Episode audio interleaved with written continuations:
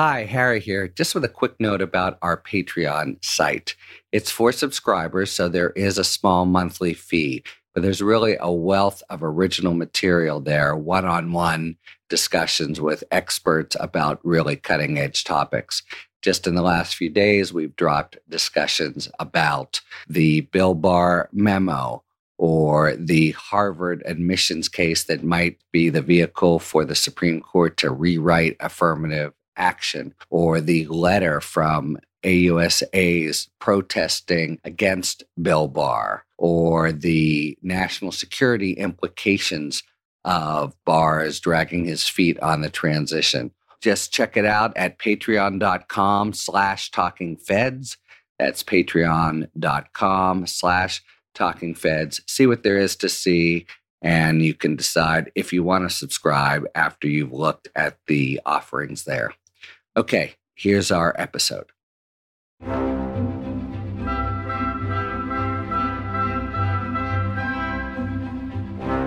Welcome to Talking Feds, a roundtable that brings together prominent former federal officials and special guests for a dynamic discussion of the most important political and legal topics of the day. I'm Harry Litman. It's a measure of the degradation of our democracy during the Trump years that notwithstanding a decisive Biden victory, a large percentage of the electorate feels uncertain about who will be president come January. President Trump has launched a litigation campaign that, for the most part, doesn't even allege and in no way begins to demonstrate the sort of irregularities that would call Biden's election into question. That part is common ground. Yet somehow there are nagging doubts that he can pull off what, in essence, would be a coup and the end of American democracy. Quite apart from his quixotic effort to overturn the election, Trump signaled that he will go out in Trumpian style, firing his defense attorney, Mark Esper, in a tweet for questioning his use of active duty troops to quell street protests, and then replacing top Pentagon officials with more Trump loyalists. He seems to all but have abandoned his public duties. He stayed mostly out of sight this week behind a wall of tweets even as the country was breaking records in new virus cases and hospitalizations on a virtual daily basis, spiking to 160,000 daily cases by week's end and raising discussions of lockdowns across the country. Joe Biden, meanwhile, seems unfazed by Trump's stonewalling and petty antics. He is going ahead with the work of the transition, beginning with two important moves the selection of a coronavirus task force heavy on science and the sort of expertise Trump has shunned, and the selection of longtime confidant and Washington insider Ron Klain to be his chief of staff. These early post election moves provide important indications about the governing strategies of the Biden administration and the Senate Republicans and the role Trump intends to play in exile. To explore these issues and also take a closer look at important aspects of the election returns, we have three superb guests. They are Peter Baker. Peter's been the chief White House correspondent for the New York Times since 2008. He's covered four presidents over his career at the Times and the Washington Post. He's the author of six books, including the recent The Man Who Ran Washington, The Life and Times of James A. Baker III, co written with his wife, Susan Glasser, and a really terrific read about not just Baker, but Washington in those now halcyon seeming days. Baker's won all three major awards dedicated to White House reporting the Gerald R. Ford Prize for Distinguished Coverage of the Presidency, the Aldo Beckman Memorial Award, and the Merriman Smith Memorial Award. He's also a political analyst for MSNBC and a regular panelist on PBS's Washington Week. Thank you very much, Peter, for being here. Thanks for having me. Laura Jarrett. Laura is the anchor of CNN's early start. Since joining CNN in 2016 after a very successful but brief legal career in private practice, she's focused on the Justice Department and many high profile legal issues there. Laura, thanks for coming as always. Thanks for having me as always. And Robert Raben, the founder and president of the Raben Group, a progressive public policy firm. He was Assistant Attorney General at the Department of Justice under former President Bill Clinton, where we first met, and worked extensively on Capitol Hill, cutting his teeth with Representative Barney Frank and serving seven hard fought terms, I would say, on the House Judiciary Committee. Robert Raben, thanks for being here. Thank you for having me, Harry. So let's start with the Trump holdout here. You know, it's it's on the one hand unprecedented, yet it seemed almost predictable. This kind of giant sulk by the president. The question on everyone's mind, sad to say, is is there any possibility that he can reverse the result of the election and as Pompeo among others, has predicted transition to a second Trump term? Short answer no. Highly unlikely. well, the longer answer is that there's no allegation out there that would reverse the election. I mean, short of something extra constitutional, there is no legal challenge that would uh, prompt any court to reverse tens of thousands of votes in three or more states. I mean, remember, we talked about the Florida 2000 as if that was a precedent for this. It's really a different situation. You had there one state that made all the difference, one way or the other, whoever won that state would win the presidency. And in the end, on election night, there was a difference of 1,700 and some votes. By the end of the machine recount, it was 300 and some votes, 350 some votes. What that meant is Al Gore had a plausible argument to make that he could perhaps have 350 more votes after that machine recount and then win the state and win the presidency. Here, you'd have to switch 50, what, two, 53,000 votes in Pennsylvania alone. Not going to happen, never happened. And not, again, as you point out, Harry, in the, in the introduction, there is no allegation of any widespread fraud other than just simply saying it. There is no actual specific allegation out there on which you could hang such an outcome on. All right, but you said short of extra constitutional, which would normally answer it, but not necessarily in the Trump years. What about some raw power play by state legislatures or secretaries of state? Yeah, that's the more salient political piece, which is the states most likely to help him, sort of the, the conservative or Republican political establishment in Georgia and Arizona, don't seem to be doing what many of us predicted could happen. So, people who did scenario planning about all the awful things that we were on track to see, and praise God, many of them we haven't seen with foreign interference and outright corruption of, of ballots. But you're not seeing Republican officials in states that could make moves to appoint parallel electors or say this is an outrage or talk about fraud. You're only seeing U.S. Attorney General Barr do it, but you're not seeing Republican officials in the states do it where it matters. But you're also seeing Republicans in positions of power, like in Georgia and even in Philadelphia, pushing back strongly against Trump's baseless claims, right? Think about Al Schmidt going on 60 Minutes saying his office is getting death threats, for God's sakes. I mean, this is not somebody who is some sort of flaming liberal. This is somebody who could be couching things in the way that we're hearing from Republicans in Washington, but the folks on the grounds in the states are not doing that. And also to Peter's point about the court cases, the bifurcation, bizarro world of what's going on between what Trump is saying on Twitter and what his lawyers are saying in court is like night and day. The court cases are not about fraud by and large. Now, every day Rudy Giuliani says, oh, there's a new case coming or we found some new affidavit. By and large, the cases were largely about poll workers not being able to observe the ballot counting or they didn't have the right distance because of COVID.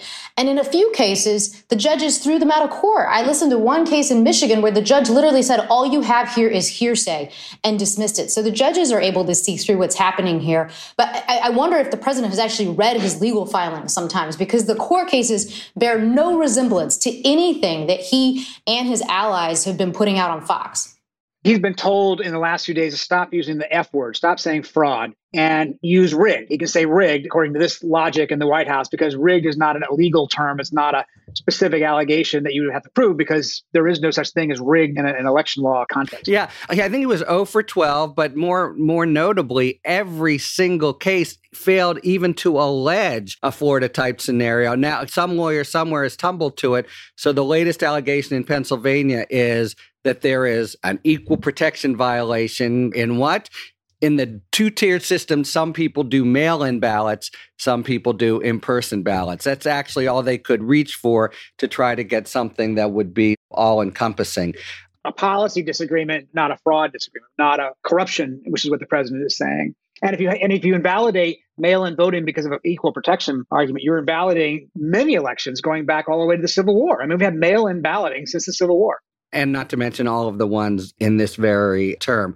I get the sense also that the Republicans are winking and signaling that they're humoring him and let it just go a little bit longer. Of course, That's, you know, in its own way, pretty pernicious. But there's a downside to the pretense that the election isn't settled. But don't you also wonder, like, why are they so afraid of him? He lost. Still, yeah, why are they so afraid? What, who is this guy? I wondered about that a lot this week, and I think I got, I got my answer from Lindsey Graham.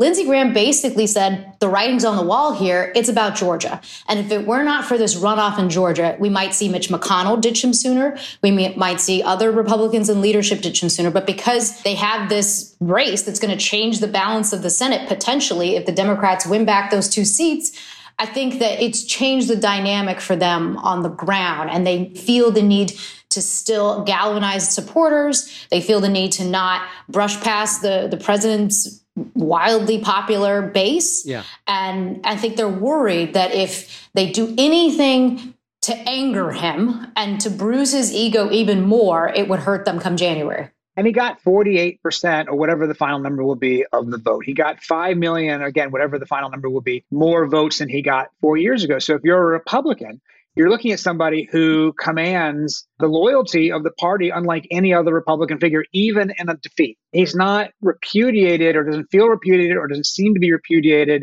from the Republican perspective in the way that George H.W. Bush or Jimmy Carter or other one term presidents who were defeated were. He's gonna he's gonna continue to be a force. And it may not be that he can run again in 2024 or anything like that, but it, it doesn't mean that they can afford to, from their point of view, to anger him unnecessarily. I guess that's right because the one thing he can do, even if he's not a likely nominee in a couple years, he certainly has shown himself willing to cancel politicians, right? Anyone who crosses him, he will be unabashed about doing that. But I think Laura's point is when you hear people whispering, why are you doing this? That's what they say. They need to keep the base energized for Georgia. But this idea that it, it doesn't have a cost, right? Let's give him a minute to lick his wounds. The 9 11 report finds that the messed up transition is part of the reason we missed the ball on that right so there's actually there is a cost to this there is a tangible downside to letting his ego ride the day I totally agree. Among other costs, I'm sure you guys have been doing the same in the last week, talking to people who are really engaged, thoughtful voters, and they really don't know if he's going to somehow pull it off. They're jumpy from the past. That's the sort of the same as saying they don't know if we still live in a democracy. That's a real tangible cost, I think. R- Robert, you're giving me a kind of a jaundiced uh, no here. It's a personal business, and it's very, very hard for most people who are unmedicated and untherapized to say to their peers, hey, it's time to go. We're having a hard time doing that with Senator Feinstein on the left. It's hard it's a personal business and people don't like saying tough things to people. But the other thing you're seeing is, you know, the Vichy government didn't dismantle itself either. That people have been on a power gravy train for three and a half, four years, McConnell being the lead of that. They've gotten some unbelievable judicial wins out of it. And they don't want to stop it. And there could be things that happen in the next 30 days. They're continuing to run judges through the Senate. I, I don't know that I would want to stop that either. They now want to have a confirmed Department of Homeland Security, having not had it for most of their tenure, right? I think mostly it's about not wanting to poke a bear who has shown a willingness to say demonstrably horrible things about you over and over and over again. And it's extremely damaging. 95, 96% of Republican voters vote for Trump. And one other point about this Trump campaign is he's again leveraging his cronies in government. You have Pompeo. I don't even know what you make of that kind of smirking statement. But then the Bill Barr memo to the field that was taken broadly as a signal that maybe DOJ is going to march in in a heavy booted way and at least support the notion that there's fraud afoot. Any any thoughts about what Barr's doing here? Well, I thought your your column, first of all, in the LA Times today was super interesting about the consequences of it and what it actually added up to. I had not recognized early on that he was actually overturning a longstanding policy of no federal investigations between the election and the certifications, which is really interesting to me and explains the resignation of the elections chief clearer way than I had understood before. I tend to think that what Barr thinks he was doing was to placate the president without actually in his mind, doing anything of any genuine consequence because the caveat that he put in the order, which is that they could investigate fraud on such a level that it would actually overturn the election in a state is such a high bar, you would think, because there, there is no such allegation out there that would do that. That my guess is he's saying, well, I can tell the president I, I'm going to investigate any fraud if there's any out there. But in fact, he's telling the U.S. attorneys, you can only do it if there's really something genuinely big. And there isn't anything genuinely big. But as you say, there are consequences that go beyond this next couple weeks. I agree that it's toothless in action, as Harry writes but that it was it was done for a purpose and it was done for a reason. And it was done in a way that was so disturbing that the chief of election crimes had to step down because he felt like he couldn't do his job with a level of integrity that he was comfortable with given this long-standing policy a 40 years policy was overturned. And it reminded me so much of the situation surrounding Roger Stone because a DOJ official told one of my colleagues about this that Barr wasn't asked by anybody to do it. And every time they say things like that, it, it's just so clear like he doesn't have to be asked to do it. He knows exactly what the president wants him to do because the president tells him every day on Twitter what to do. The only thing that he hasn't done that the president really wants is to come after Obama, Biden, Comey. Those are the, you know, the high dollar figures that Barr has not gone after that is created such a situation that the president is disappointed in his performance. But the memo really makes it clear, I think, that this was for show because the cases that have been brought so far do not impact the vote totals, and they have to impact the vote totals in order to be brought before certification. And so, really, nothing is going to change on the ground. And I think U.S. attorneys in the field know that. U.S. attorneys in the field saw exactly what this was. Yeah. Thanks, Attorney General. If I can bring you the broomstick of the Wicked Witch of the West, I'll be right in court. It's not as if this happened to be the policy and he shifted it. This is the very core of the policy that you do not want the federal government mucking around precisely between election and certification, lest they look as if they're putting a thumb on the scale for the incumbent. That's the very reason we have it.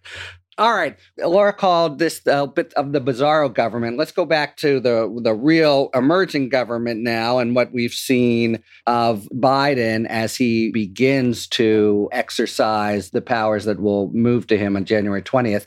His two big moves seem like the antithesis of Trump. This task force is full of exactly the kind of experts that Trump has not just shunned but disparaged. And then Ron Klain, you know, he he probably he would have maybe been the choice in any event, but a competent Washington guy.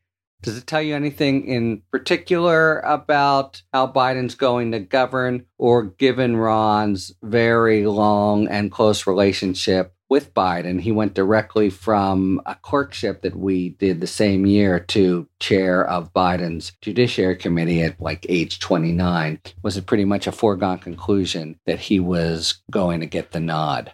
I think it's likely Klain would have been the choice no matter what. He brings a lot to the table, decades of experience with Biden going back to his days on the Hill. He was his vice presidential chief of staff.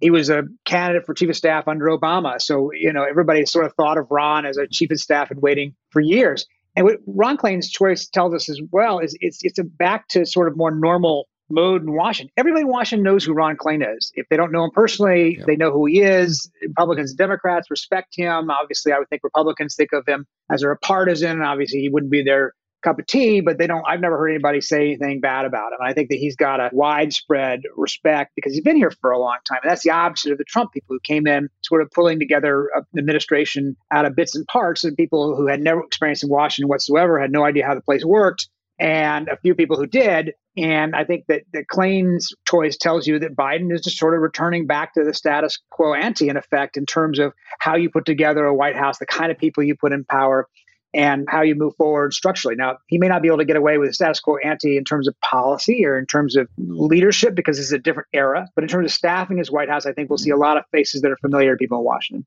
Obama, Clinton, Carter, all terrific presidents, all came from outside of Washington and prided themselves appropriately on bringing a new class of leadership to populate the top tier of the government. Obviously, not completely, but that was the ethos. Here we have something the Democratic Party hasn't seen in at least 50 years, maybe since LBJ, where it's accepted and trusted that the people who are closest to the president are deeply experienced, good and bad, at how Washington operates. It's, it's just going to be interesting to return to that. I think that's fair, and and everyone does know Ron Klain, and I think he's considered a affable person that they can talk to, a, a sort of good cop. So, is there going to be a bad cop here? It's a great question, Nate. The finest president of my lifetime, Barack Obama, amazingly put Rahm Emanuel. Right. Well, the ultimate bad cop, right? Not just a bad guy, but who believed it was saintly to get up every day and be a bad guy. An interesting decision by Obama, who that is not his ethos to put that person in charge. So we don't have that in Ron Klain. Yeah, I push back a little bit on the premise whether you you have to be a bad person, male or female. They're extremely affable people who know how to say no and work with private sector ferocity to have them do the dirty work. So I'll, I'll sort of I'll push back on the premise, but I'll, I will point out Biden knows what he's doing. Yeah, but that is a fair point. They they they know how to apply the pressure. Can I sort of disagree with that a little bit at least? I mean, like yeah. forgetting the Republicans, okay, because obviously the Republicans are going to be a unique challenge. The question for me is how he's going to discipline or keep the Democrats behind him. I mean, one thing we've seen about Trump, we like him or hate him, he kept the Republicans behind him. They did not break with him, as we're seeing even today. And that's something we haven't seen, I think, by any president, frankly, going back many years. I mean, every other president, Republican and Democrat, had to deal with dissent within their own party. In fact, quite often that was the most frustrating part about being president. Certainly that was true with Obama and Clinton and sometimes with Bush during the Iraq war and Reagan even. I mean, had a lot of Republicans from time to time would balk at him, including Dick Cheney, for instance, over a major tax bill, those kinds of things. And Trump basically didn't have that. He, he, he had more uniformity, even though they didn't like him very much, among his Republican lawmakers than any president we've seen. Is Biden going to be able to enforce that kind of same discipline, or is he going to be sitting there constantly dealing with whack a mole? Moderates up here are upset about this, and the liberals are upset about that. And his coalition is yeah. so fragile to begin with. It was basically built on animus toward Donald Trump, not out of any ideological cohesion. So that to me is going to be a really interesting challenge for him. One of the times I think you're going to see this come up pretty quickly is with who he picks for some of the more sensitive posts. Yeah. Thinking of attorney general, thinking of secretary of state. AOC tells the New York Times he can't pick Rahm. Now, I don't know that Rahm was in the running for anything in Biden's cabinet, but the fact that she said that in that interview, I thought was noteworthy and sort of a warning shot of what's to come to Peter's point about some of the Dem infighting that we've seen already. And to the extent that people, I think, had a, a, conception that McConnell had such a long-standing relationship with Biden that they might be able to reach deals together, given their past. I think that the past week has shown us that that may not be such a safe bet. I think that there was this idea that's even explored in President Obama's latest book about the idea that the first black president get, didn't get the same respect that some others had, and that they were able to work with Biden in a way that they were tone deaf to the president. But I think that they're going to put up a fight on some of these nominees, and it's going to expose some issues there with Democrats and the president elect. It's a chimera, it's an oasis to think that he's going to have that kind of hegemony among the Democrats. He's not. That's not who the Democrats are one. Two, you got some amazing evidence in front of you that he was able to do it from the basement. He ran a very disciplined campaign. He picked an African American woman to be the vice president, a woman, an African American, a South Asian, you know, in an interracial marriage. So he's shown some tremendous ability to navigate what is, by definition, our fractious party. And I, and I think that will continue, but it's not going to be pleasant. Both the left and the right is going to have very, very important intra party I won't say warfare, but serious conversations about who we are. And that's because the parties are movements treated hmm. as if they're C3 organizations, but they're movements, and all movements are fractious. Talk a little bit about what you see as the schism within the Republicans between the, well, who are the Jets and the Sharks there? They're going to go back to regular order, which is what Reagan codified. And it was a, I'll say conspiracy because I'm on the left, but it was an agreement between the Chamber of Commerce and the then Christian Coalition, which was the moral majority, which is now the Federalist Society, that said, we will each look the other way. You do what you need to do on social issues as long as we get deregulation and lower taxes. So those two wings created a symbiotic political. I think we're going to go right back to that. And Stephen Schwarzman, who has been a rah rah for Trump, is now going to have to figure out does he stick with Trumpism And I don't know if that's Tom Cotton or Nikki Haley or whom, or does he go back to the Chamber of Commerce Republican Party, where those he and he and his other CEOs were were happy for years. That, that's what I think is going to happen on the right. There's going to be the Trump mantle, which used to be the Christian coalition, which used to be the moral majority, and it's going to be the Chamber of Commerce.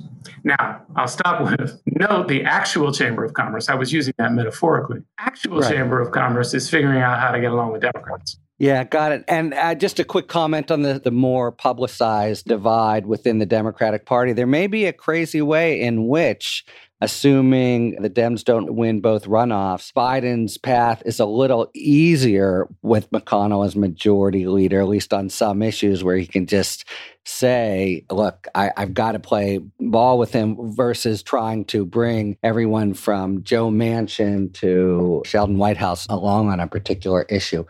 Let me ask is any of you watching a particular appointment that Biden's going to be announcing as a bellwether or tell about his presidency? White House counsel and AG.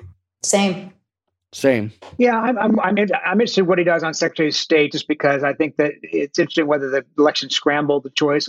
Susan Rice had seemed to be the obvious front runner prior to the election. Does that change because of McConnell still possibly controlling the Senate? I don't know. I think one thing that's really interesting about that cabinet is all four top slots the most obvious candidates for each of the four are women. And he could make a real statement, having already now chosen the woman as a vice president, if he gives those four slots to the candidates who seem most likely to in line anyway, right? Susan Rice at State, Lael Brainard at Treasury, Michelle Flournoy at Defense, and maybe maybe Sally Yates, but there are some more candidates at AG than, than just Sally Yates. And that, maybe the Sally Yates is also harder because of the Republican Senate, assuming they keep control.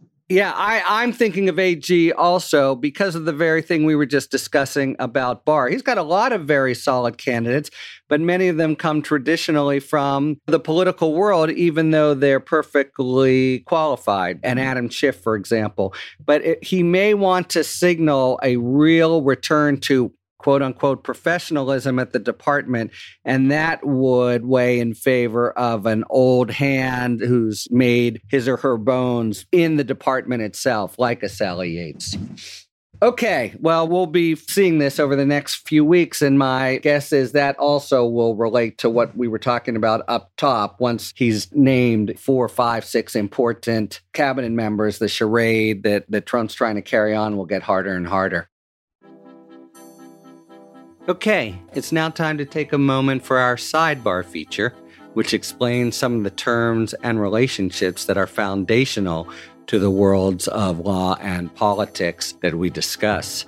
Today, we're continuing a sort of back to basics stretch about federal prosecutorial practice, explaining the charge of mail and wire fraud, which is sort of the all purpose Swiss Army knife of the federal prosecutor.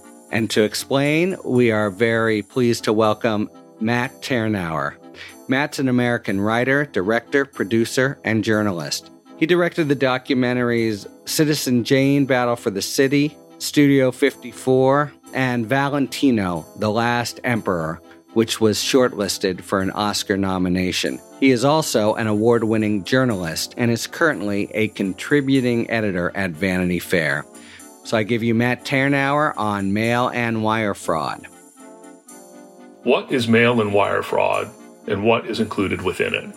Federal prosecutors may only investigate and prosecute federal criminal and civil law, which under the Constitution is limited to certain subjects called enumerated powers. So, for example, Congress could not pass a criminal law that prohibits all fraud. However, over the years, Congress has used its enumerated powers to pass criminal laws that cover a wide variety of subjects. A good example of this is the mail and wire fraud statutes, which were passed under Congress's power to establish the post office and regulate commerce. Violation of these statutes carries a term in federal prison of up to 30 years per offense. These crimes cover any fraudulent scheme that includes the use of mail or interstate wire communications. Wire communications include telephone and internet, and this language permits prosecution of a wide variety of frauds. The use of mail or wire communications does not have to be essential to the fraud, just a step in the plot. These crimes are a good example of how Congress can often, quote, make a federal case out of it. This is Matt Tyrnauer for Talking Feds. Thanks very much, Matt Tyrnauer. Tyrnauer is now working on The Reagans, a four-part docuseries set to premiere on Showtime in early 2021.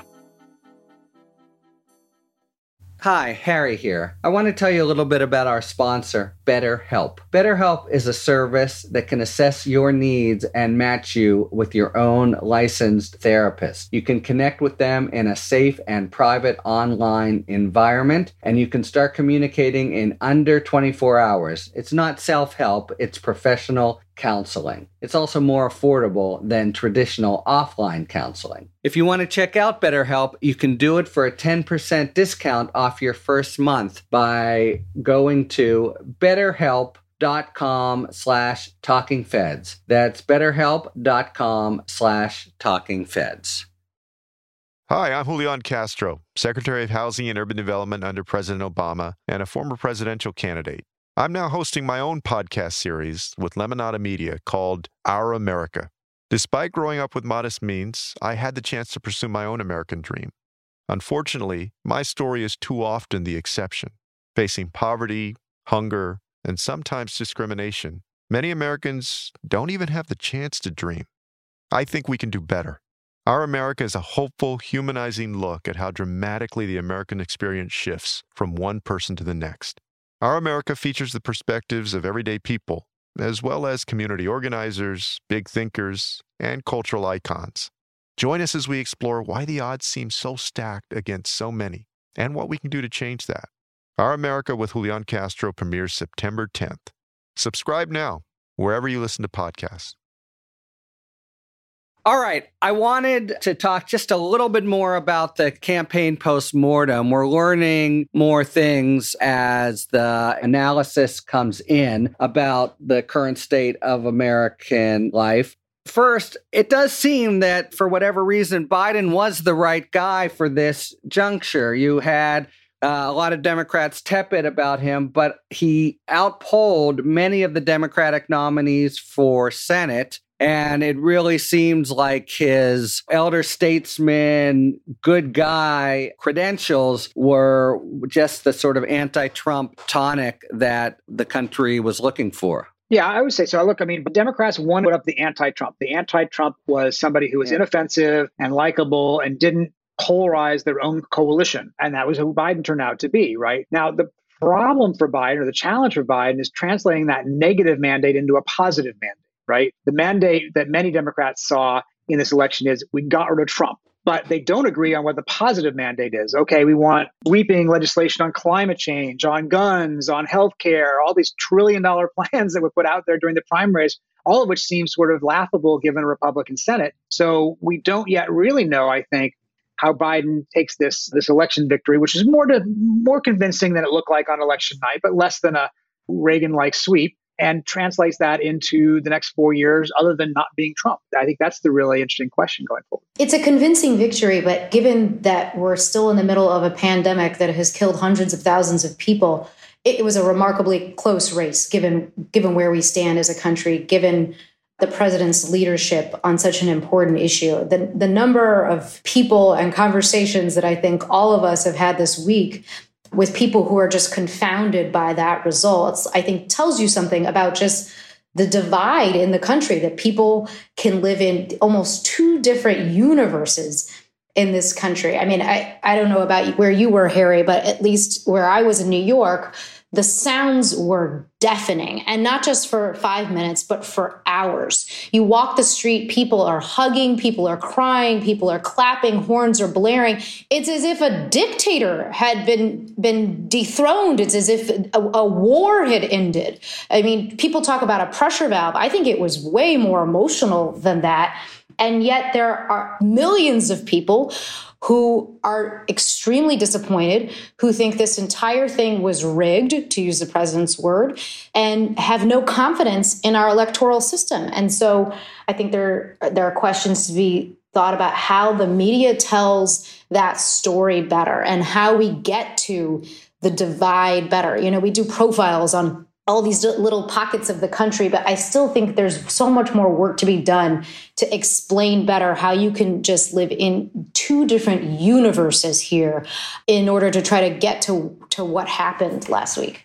Well, one, one thing the Democrats do cycle after cycle after cycle is refuse to figure out how to talk to evangelical whites.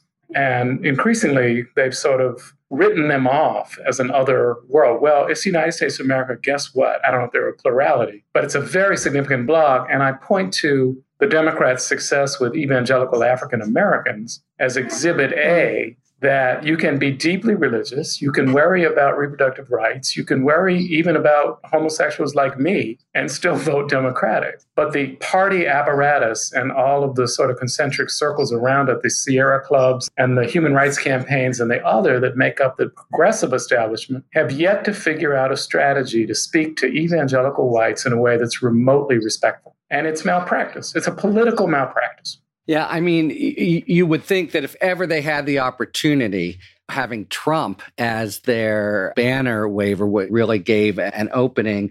But you're right. You know, the evangelical community stuck with him. Love the sinner, hate the sin, plus the judges. But let's go to the race question, actually, because I think a lot of people were perplexed or at least found it noteworthy that Trump marginally increased his vote among African Americans and pretty significantly among Hispanics.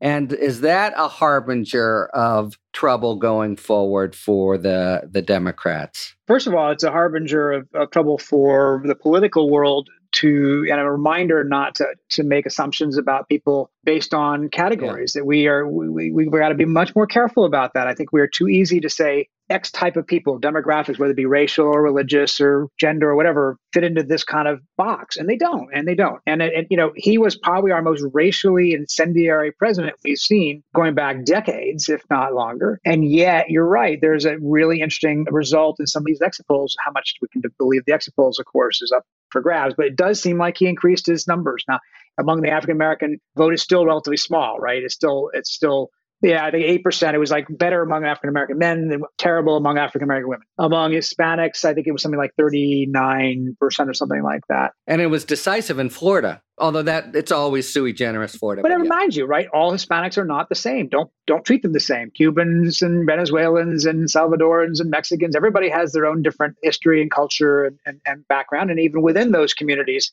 people have different points of view about things. And I think that, you know, he did well among Hispanics who take the, the, the abortion issue seriously and, and are, are maybe very Catholic and, and think that that was an important issue for them. I think he's, there are obviously some people who are here who think Cuba is the most important issue. There's some who came here legally and resent people who come here illegally and therefore might have agreed with his anti-immigrant rhetoric, even as even if they were themselves a product of families that came here at some point earlier uh, in the, in these decades and centuries. So, you know, we have to be careful about oversimplifying uh, complicated communities. And the meta here, it's similar to what I said about white evangelicals. The party apparatus has not made the emotional decision that Latinos in the United States, who are 58 million people, are your peers.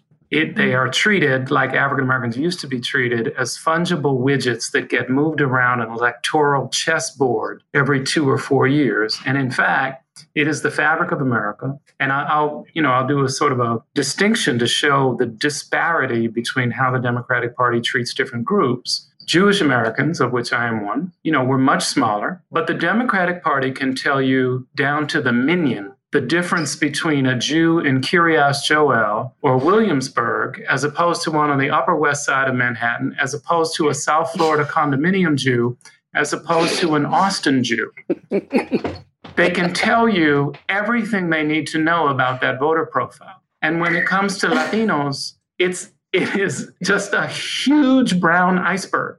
There is zero investment. And when I say zero, I am not being funny. There is zero investment in figuring out the nuance. And an exciting piece to look at is similar Mexican Americans, that is, very diverse groups of Mexican Americans, behave wildly differently in Arizona and Nevada than they did in South Texas very similar polyglot of Mexican Americans, mixed immigrant communities, et cetera, et cetera. It's about organizing, it's about respect, it's about letting Latinos lead the effort. So I'm excited that hopefully this will be a wake up call to say, I hope to both parties, but clearly the Democratic Party, guess what? There's tremendous complexity and richness here. And if you want it, you got to fight for it. Great point. There's one other sort of nugget that's emerging from the postmortem of the election that, in some ways, speaks to the depth and the persistence of the partisan divide. Apparently, the pollsters are learning that Republicans, in a statistically meaningful way, are less likely to respond to pollsters in the first place.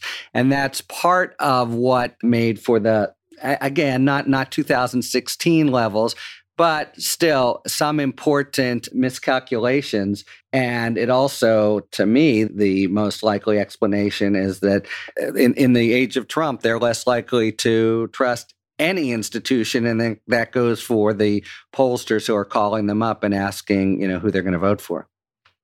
All right. So those are the bigger lessons learned, I think, from the election, which now blessedly stays behind us, we hope. We have time now just for our last feature of five words or fewer, where we take a question from a listener and each of us has to answer in five words or fewer. Our question today is from Billy Schaff, who asks Do the Democrats have a credible chance of winning both Georgia runoffs?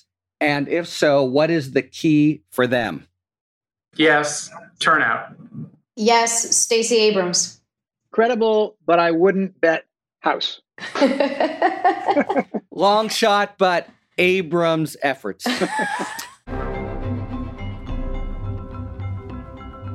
thank you very much to Peter, Laura, and Robert. And thank you very much, listeners, for tuning in to Talking Feds. If you like what you've heard, please tell a friend to subscribe to us on Apple Podcasts or wherever they get their podcasts. And please take a moment to rate and review this podcast. You can follow us on Twitter at Talking Feds Pod to find out about future episodes and other Feds related content. You can check us out on the web talkingfeds.com, where we have full episode transcripts. And you can look to see our latest offerings on Patreon, where we post discussions about special topics exclusively for supporters. Submit your questions to questions at talkingfeds.com, whether it's for five words or fewer, or general questions about the inner workings of the legal system for our sidebar segments. Thanks for tuning in, and don't worry, as long as you need answers, The feds will keep talking. Talking Feds is produced by Jennifer Bassett and Rebecca Lopatin. Our editor is Justin Wright. David Lieberman and Rosie Don Griffin are our contributing writers. Production assistance by Matt McArdle. Our consulting producer is Andrea Carla Michaels. Thanks very much to Matt Ternauer for his sidebar on mail and wire fraud. Our gratitude goes out as always, to the wonderful Philip Glass, who graciously lets us use his music. Talking Feds is a production of Delito LLC. I'm Harry Litman. See you next time.